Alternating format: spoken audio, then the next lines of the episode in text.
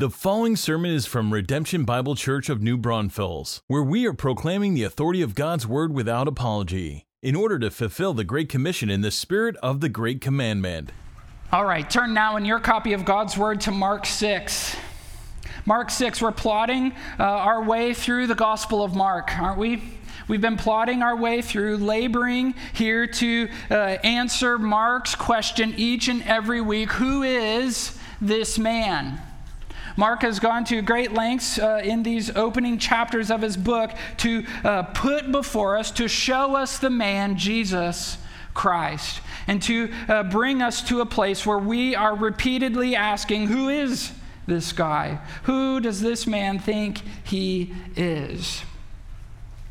And today we see that he is the rejected one. Rejection has paved the highway of following the Lord since the beginning. Abel was killed by Cain for his offering to the Lord. Noah was mocked as he built his boat. Sarai was dismissed by her husband Abram in fear, only to be taken uh, as a wife by another man. And not just once, but twice, he dismissed her. Joseph was cast out by his brothers. King David was pursued by Saul and one of his sons. And the prophets, they themselves, were ridiculed, were discredited, and often had to live under meager conditions for the method, message that God had given them. And so when Jesus, the God man, enters into human history and begins his earthly ministry of unapologetic preaching and unstoppable power, he and his followers are also rejected by those closest to them and also by those in power. Mark 6 tells the story uh, of this rejection for us. And here's really the, the central theme. Here's, here's the nail. Here's the main point that when we are deployed with Jesus, expect to be discredited, dismissed, or even done in. When deployed with Jesus, expect to be discredited, dismissed, or even done in. Let's pick up where we left off last week at the beginning of chapter 6, verse 1, and I want to read this first portion of our text for us now. Hear the reading of God's word. It says this Mark 6, verse 1. He went away from there and came to his hometown, and his disciples followed him. And on the Sabbath, he began to teach in the synagogue, and many who heard him were astonished, saying, Where did this man get these things? What is the wisdom given to him? How are such mighty works done by his hands? Is not this the carpenter, the son of Mary, and brother of James and Joseph and Judas and Simon? And are not his sisters here with us? And they took offense at him. And Jesus said to them, A prophet is not without honor except in his hometown and among his relatives and in his own household. And he could do no mighty work there except that he laid his hands on a few sick people and healed them. And he marveled because of their unbelief. And he went out among the villages teaching. This is God's word for God's people. See, we must, as uh, God's people here, uh, recognize the reality of rejection. Rejection has been the norm. It was experienced here by Jesus himself and should be uh, expected by us. That rejection is the norm. See, don't miss the sequence of events here as Mark has organized them for us. It's very strategic. Jesus is back home. He's teaching in his home synagogue after a, a very profound ministry of teaching and miracles. Up to this point, we have seen a, a, a, tremendous amount of people coming to faith, of people being healed, of even someone, a, a little girl last week being raised from the dead. And now Jesus is going back home, going back to his home synagogue, the place where he grew up at. Anybody going home this summer? Anybody going back to their hometown on a vacation? Anybody? No? A few people? Yeah. Some are going back. We went back last summer uh, to, uh, to visit Wisconsin, back to my little old hometown, the town of Belmont, about 800 uh, folks, all dairy farmers. And uh, you know what's interesting about this passage is Jesus goes back home and visits the synagogue, and it's the last time for both. It's the last time that he'll return back to his hometown in his earthly life, and actually not just uh, the synagogue there in Nazareth, but it'll be the last time, as Mark records it, that he enters into a synagogue, as has been his norm to teach on the Sabbath day. When he gets to Jerusalem, in, in some time, and in several chapters, he'll go into the temple, but this is the last time he went home, the last time that he went to synagogue. Last summer, I had some similar thoughts as we went back to, to Belmont, and, and uh, we went up particularly because my grandmother is, is very elderly and has dementia, and they were moving from their home on the Mississippi River, a place where my whole life I would go to visit them and spend time on the Mississippi fishing, climbing in their trees, and just spending the weekend with my grandparents. It was about an hour drive from my hometown, and as we were there, I just remember driving away, it hit me this is likely the last time I'll ever visit Bagley.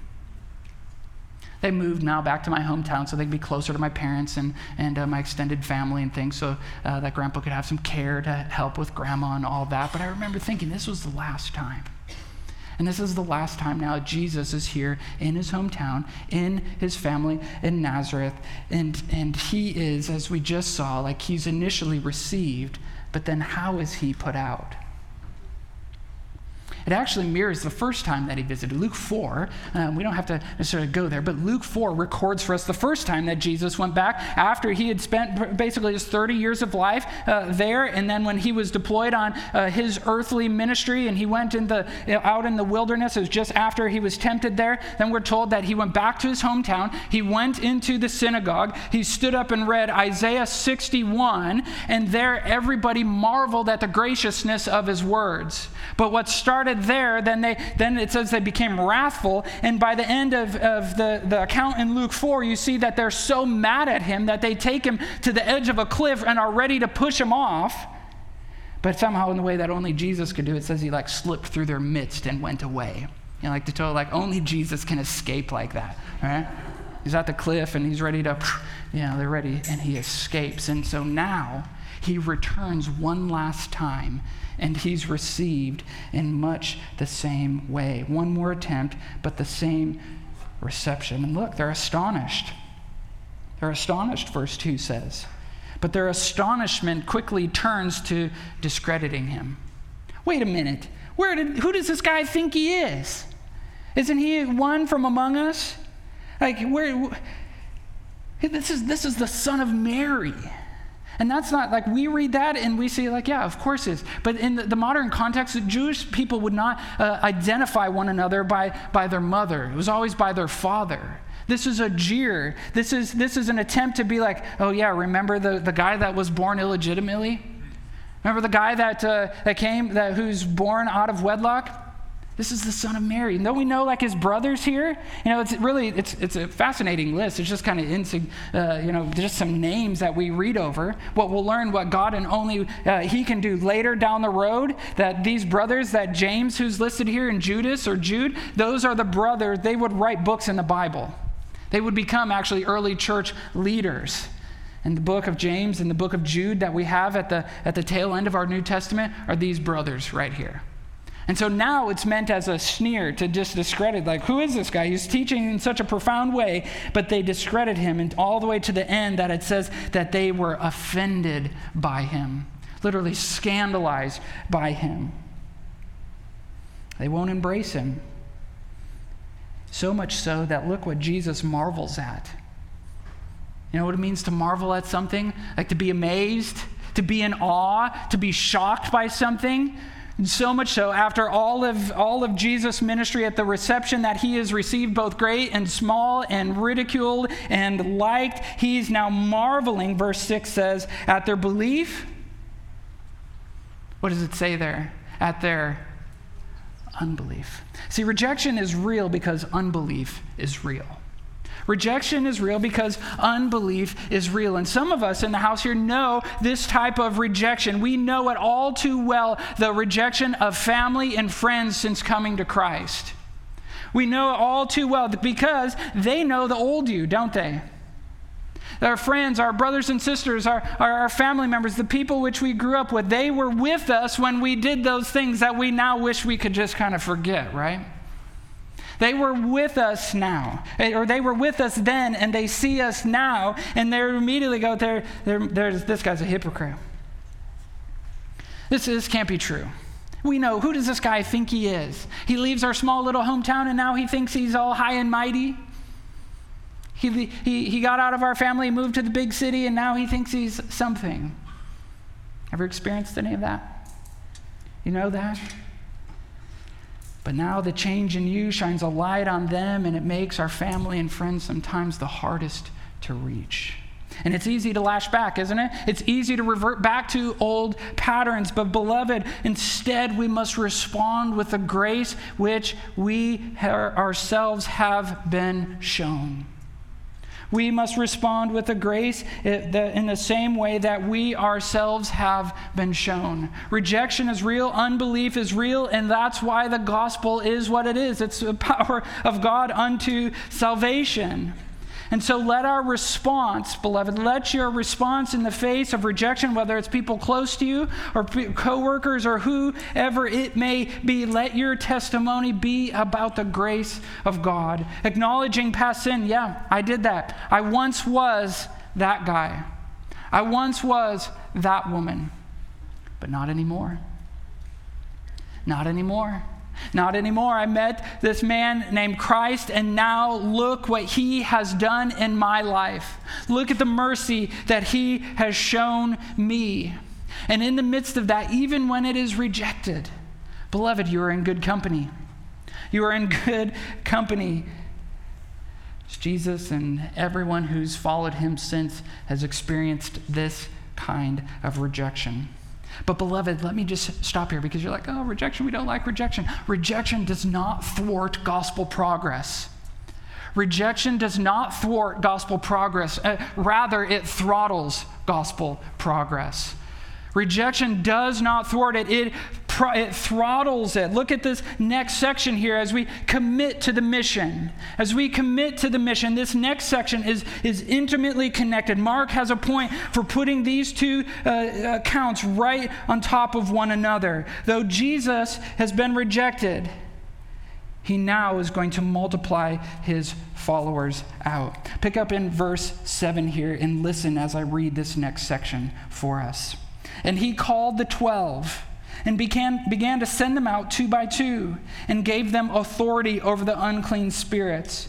He charged them to take nothing for their journey except a staff no bread, no bag, no money in their belts, but to wear sandals and not put on two tunics.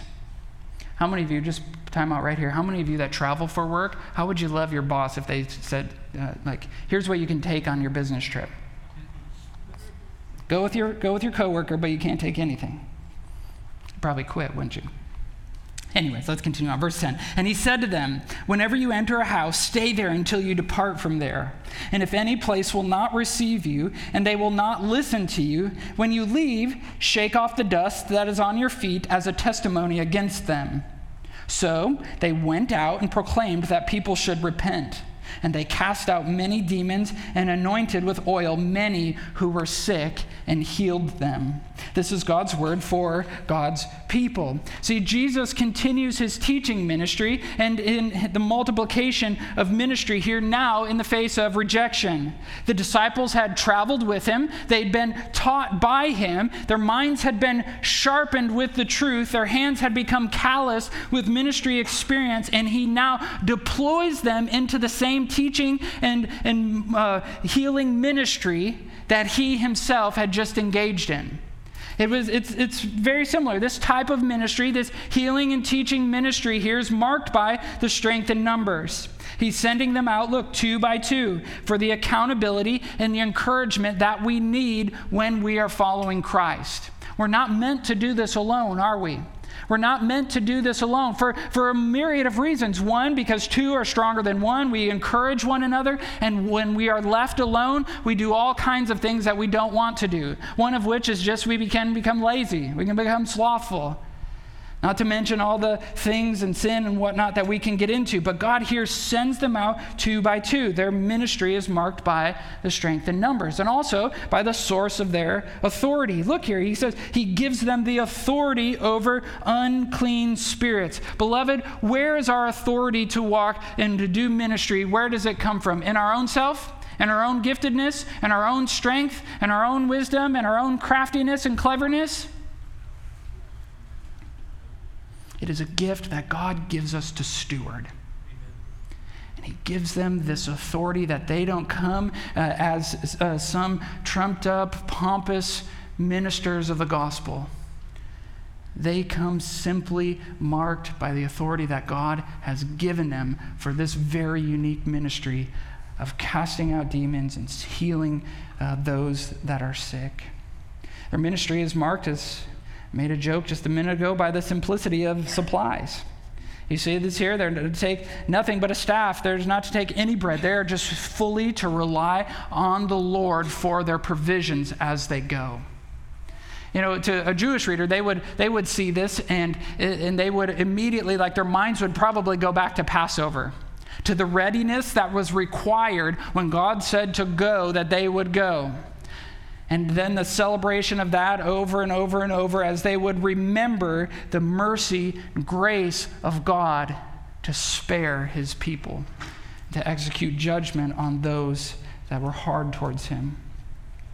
That's what this is a ministry marked by of a readiness for the gospel an alertness that comes by being unencumbered by the things of life they were to be very alert, very ready, kind of like when you know, those of you that have uh, on call responsibilities in your job.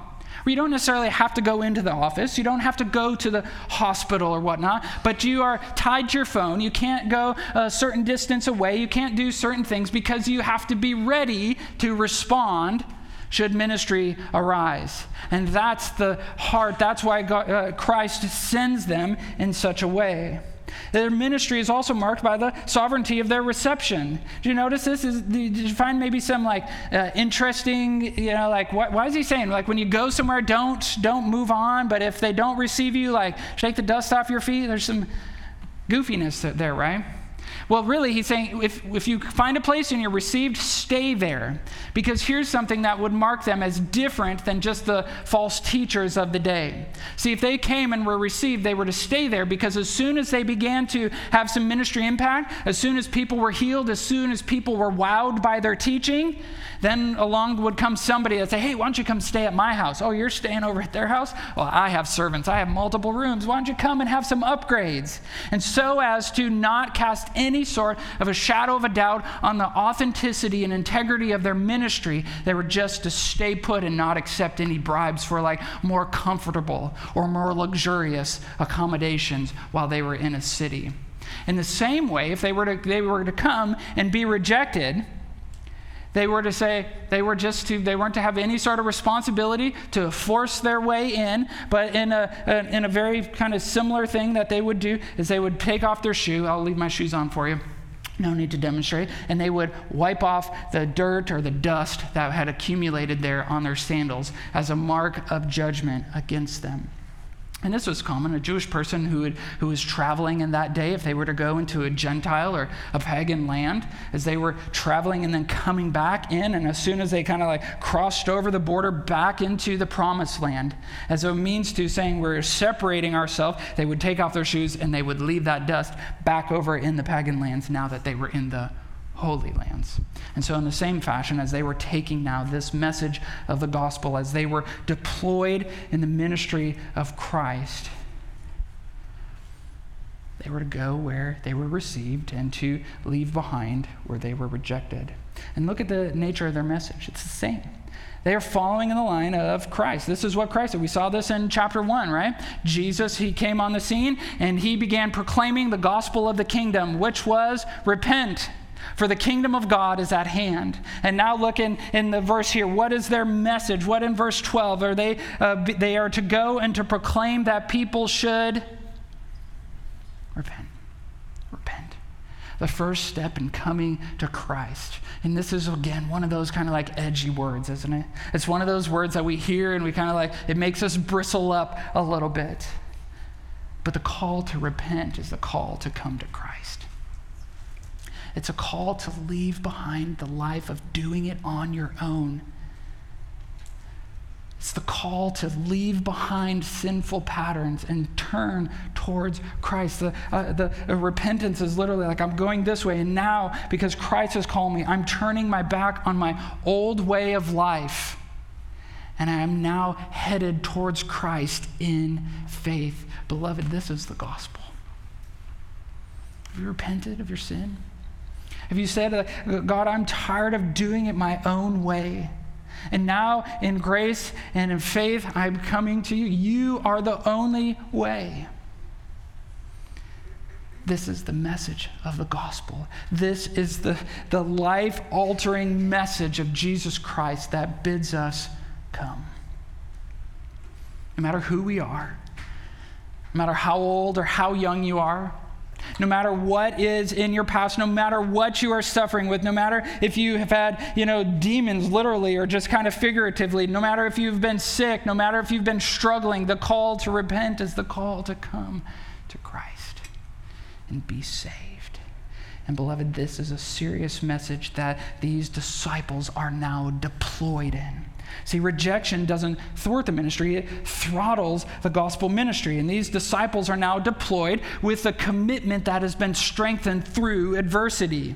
Jesus had been training them all along as he called them several chapters ago, and now he's been walking with them in order to multiply them uh, and teaching them all kinds of lessons. One of which was just how to handle rejection, which is a form of adversity, what to do when you're discredited or dismissed, even even by those closest to us. And so this multiplication happens through apprenticeship. It happens through this training, discipleship, where our minds are sharpened and our hands are calloused with the theology and methodology that's required to glorify God and have ministry impact. And so, Jesus, just like we do here as a church, he's looking for those that have faith those that have faith, those that are faithful to the call, those that are available uh, to follow him, those that are, uh, have the integrity necessary, those that have a teachable and a humble heart. As God sends those men and women into ministry, it happens, that multiplication happens in some steps that look kind of like this. You see this here, it's on the screen here, these steps for spiritual multiplication. This isn't new to me. I didn't come up with this. I've seen it all along. You can see it on Twitter, even. I mean, it's out there everywhere. But you see this here in the scriptures. You can do this as you are multiplying uh, people, as you are teaching your kids the right way. You can use this to train your employees this way. You can help one another this way. And it really begins as we begin to multiply, as we uh, commit to the mission and we are deployed out. It begins with something like this I do, you watch, and then let's talk about it. Let's have feedback. Let's, uh, let's evaluate what just happened. And then the next step, as we grow, I'll do it. Now you help. Come on, get your hands dirty. And then let's talk about it. And as the skills are continued to be built up, then it goes, you do, I'll help, I'll be right here, but you take the lead. And guess what do we do? We talk about it. And the next step is continue to prove that the faithful can handle the task, have the competency, the character, the things to, to, uh, to, to multiply, to take this message out. Then you do it, and I'll just watch and we'll talk. But does it stop there? No, the spiritual family tree continues to branch out now as you do it, and another person gets brought in to watch, and then you all talk. And then we see this multiplication, this advancement of the gospel, this strategy to take the gospel to the ends of the earth. Beloved, this methodology is something here that we use within our church. This is how we equip you. This is how we uh, disciple and train on every level, from just simple things like here's how to read your Bible and to pray, to uh, how to share the gospel, and even how to shepherd the church. This is how we are sent out into our community. See, we gather here, we gather together to then scatter. And as a church, our desire is to mobilize every one of you in here to be uh, on mission for the Great Commission. This is our strategy, not a, oh, just come and do our thing, but how can we equip and train and shepherd and teach you to do the things that God has given to you? To bear responsibility into your own family, into your own, with your own passions, and with your own interests that God has given you. But we know that we, there's a variety of things out there. And so, how, what's one of the ways that we can equip you? By giving you opportunities and pointing you in the right direction. So, even as you came in, one specific way, as you came in, you maybe you saw that new little easel things uh, out there by the connection table. Did you notice that? And we're just committing to, as God puts on our, uh, uh, on our plate before us, great ministries that we can be a part of. We just want to put information out there. As you uh, commit yourself to uh, be about the Great Commission and uh, within the context of our church and in our community, we've got some great resources right out there to put in your hands and to, uh, as a way to serve our community. Here's, here's just one way um, that uh, is, is uh, been presented to us is uh, here at Freiheit Elementary. You know, we've been praying, we've been uh, looking for opportunities to love the teachers and the faculty and staff at, at this church, which we've, or at the school, and we've gotten some opportunities just last week or the week before maybe. We got to serve coffee on the last day of school to all the teachers and, uh, and staff here at Freiheit. And they, they loved it. You know, our great coffee out there, we got to share them, just say, great job. Let us, let us give you a little bit of caffeine to make it one last day before, uh, before summer. Uh, but we also have an opportunity to reach the students and the families here through a ministry that already exists in our community called Kids Club. And uh, they, they are an after school program that uh, uh, reaches out to those students that are struggling in school, that have difficulties in home life, some other things. They have a criteria that they use for those kids that get accepted into it. And they come and receive tutoring and academic help, but also spiritual discipleship and a hot meal before they head home. And so they are this fall opening it up, one up in this school right here.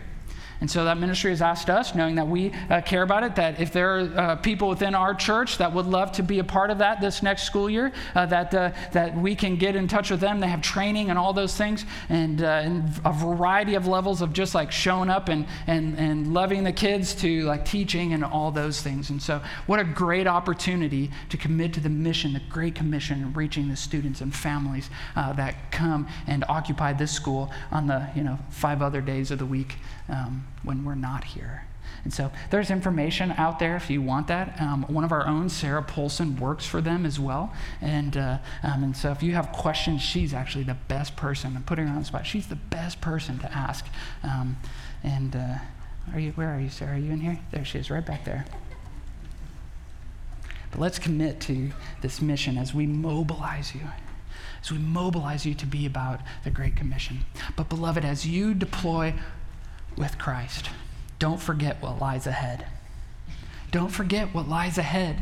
The same rejection that Christ faced may be ahead for us, or it may even require us to lay down our life to lay down our life. See, the, the first section of Mark 6 here is another one of those sandwich structures. You may be wondering, like, what's it here? He's like rejected, then he sends them out, and now uh, I'm going to read it for us in a second, but now we have this section here on, on, on King Herod and beheading John the Baptist? Like, are we just bouncing around? No, no.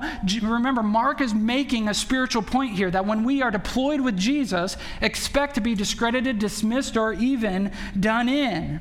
And so let's read this next section. And it, it reads a little bit funny because I'm, I'm just going to kind of lay it out and I'll read it here for you. But, but King Herod hears about Jesus and, and he has some wrong thoughts like, well, who is this guy and who are these followers of his? And that then causes him to recollect backwards of what he did because he thinks maybe this is John the Baptist who's come back to life. And so now we get this uh, past event recorded for us here to add some context. And so join me in chapter 6, verse 14, as I read it here for us.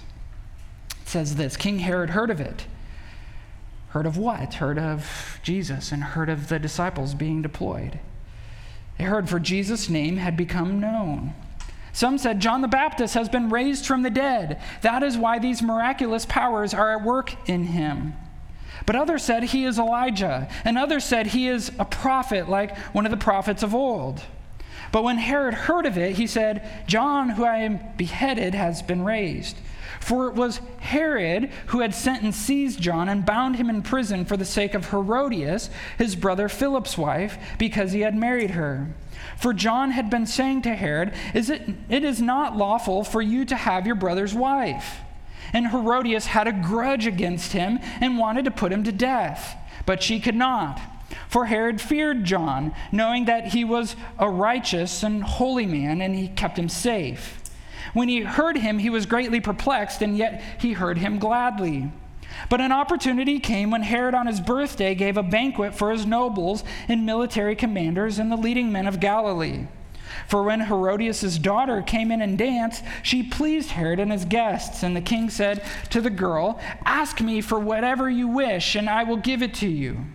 And he vowed to her, Whatever you ask me, I will give you, up to half of my kingdom. And she went out and said to her mother, For what should I ask?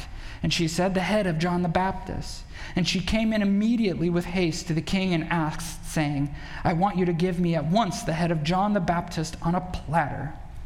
And the king was exceedingly sorry, but because of his oaths and his guests, he did not want to break his word to her. And immediately the king sent an executioner with orders to bring John's head.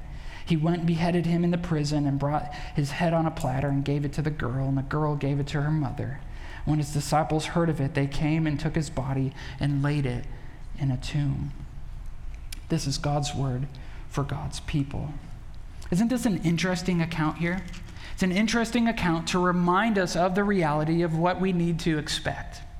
That when we are deployed in mission, here, even John the Baptist, uh, forerunner of Christ, the last of the Old Testament prophets, the first Christian martyr, faced an untimely death for preaching the gospel, for being about the ministry of God. Here is King Herod. He's uh, the son of Herod the Great. He's, uh, he was an evil man. He, he was uh, a descendant, these, these Herods were descendants of uh, Esau, of Idumeans. You remember he, uh, Jacob and Esau in the, in the Old Testament? The Israelites, the Jewish people, are descendants of Jacob and his twin brother Esau. They were enemies. And their descendants have been really ever since then. And so this Herod, Herod Agrippa, here is one of them. He was a Roman pawn and an enemy of the Jews, and he played both pretty well. And you see his sin here that he had committed. He, he had taken his half brother Philip's wife as his own wife. But the crazy part is that Herodias was not only his half brother's wife, it was also his other half brother's daughter. And so now Herodias is his wife, but also his sister in law and also his niece. It's like a soap opera, yes. It's a little confusing.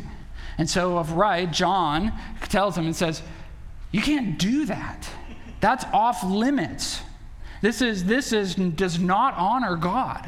And so, of course, he's like the most like powerful person. He's the local regional ruler of that area. And so he gets mad. But it's interesting here, like, like Herod doesn't put him to death. Herodias has a grudge. Herodias, the wife, wants to put him to death, but Herod is perplexed.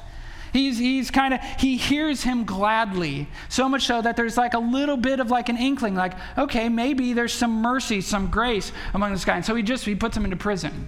We find out, if you read the works of Josephus, you can find out more about it. He, he tells us, you know, the place where he's imprisoned and all of that. But in the midst of this, he's in prison. And now we don't even have to go into all the details of it. There's this debauched birthday party, right? Of disgusting and perverse. And, you know, in his state, he makes a vow to a teenage girl. Say, give, ask for whatever you wish, and I'll give it to you. Like, how, how foolish do you have to be to say something like that to a teenage girl, right? And so they see their opportunity, and in the providence of God, John is beheaded he is beheaded. This is an event that we're told he was arrested way back, back in chapter 1, verse 14, as Jesus is being deployed on his ministry. Uh, Mark just kind of slides in there, and this is when John was arrested. And so at some point in here, now these events happen. And so Mark's point is, in, is by including it right here for us, is that to sober us as we get amped up, as we commit to Christ, that we uh, weigh the potential cost of following Him. That we must, if, if, even if we are discredited, even if we are, are dismissed, that we could eventually be done in. Are we willing to lay it all on the line? Are we willing to lay it all on the line? Are we, as followers of Christ, the people of redemption, are we willing to go the distance? To be the few who do the much for the blessing of the many? And when we are, the, the extra clothes, the bigger houses, the invitations to wild parties, they don't matter. We live in a world where prestige and popularity are, are there like gods. So much so that in order to obtain them, we, we will lay aside our convictions. We will, we will sear our consciences in order to climb the ladder and to gain the prosperity and prestige that we desire. See, beloved, sin is powerful, unbelief is blindingly strong. But we've been given something far greater and more valuable in Christ. We've been called to follow Him who is more powerful than any earthly force. And so the cruelty of unbelief must be matched by the commitment of belief. The cruelty of the opposition must be matched by the commitment of the redeemed. And that's us, y'all. That's us who've been called to Christ. And though it may seem counterintuitive, like to walk into to rejection, none of us like that, right? Like who likes walking up to somebody and just like totally like having your back turned on them? Who likes being ridiculed? Who who who is, like has some sort of guilty, you know, desire to go be murdered? None of us like this. And but yet it's the call that we must embrace. And though it seems, as I said, counterintuitive, rejection or even death are often the motivation for ministry and multiplication. Who is Jesus? He's the rejected one. Isaiah 53 long ago told us that this would be the path for Christ. Long before he uh, stepped foot on this earth, the prophet Isaiah told us what would be Jesus' lot. Look at this. Speaking of Jesus, it says he was despised and rejected by men, a man of sorrows and acquainted with grief, and, and, and as one from whom men hide their faces. He was despised, and we esteemed him not. Surely he has borne our griefs and carried our sorrows. Yet we esteemed him stricken, smitten by God, and afflicted. But he was pierced for our transgressions, he was crushed for our iniquities. Upon him was the chastisement that brought us peace, and with his wounds we are healed. This was the lot of Christ. He would come and be the rejected one and that categorical rejection that we've seen in the book of Mark would lead to cataclysmic redemption. His rejection would lead to redemption. It was all part of the plan for our salvation that he would bear the burden, that he would pay the penalty, that his rejection would lead to our salvation. And now we are commissioned to go and tell and tell and tell and tell it to all who will listen. Who is Christ? The rejected one. Who are we? His followers, laying it all down so that many will hear the life changing message of the gospel of Jesus Christ. You ready to go? Let's go. Will you pray with me?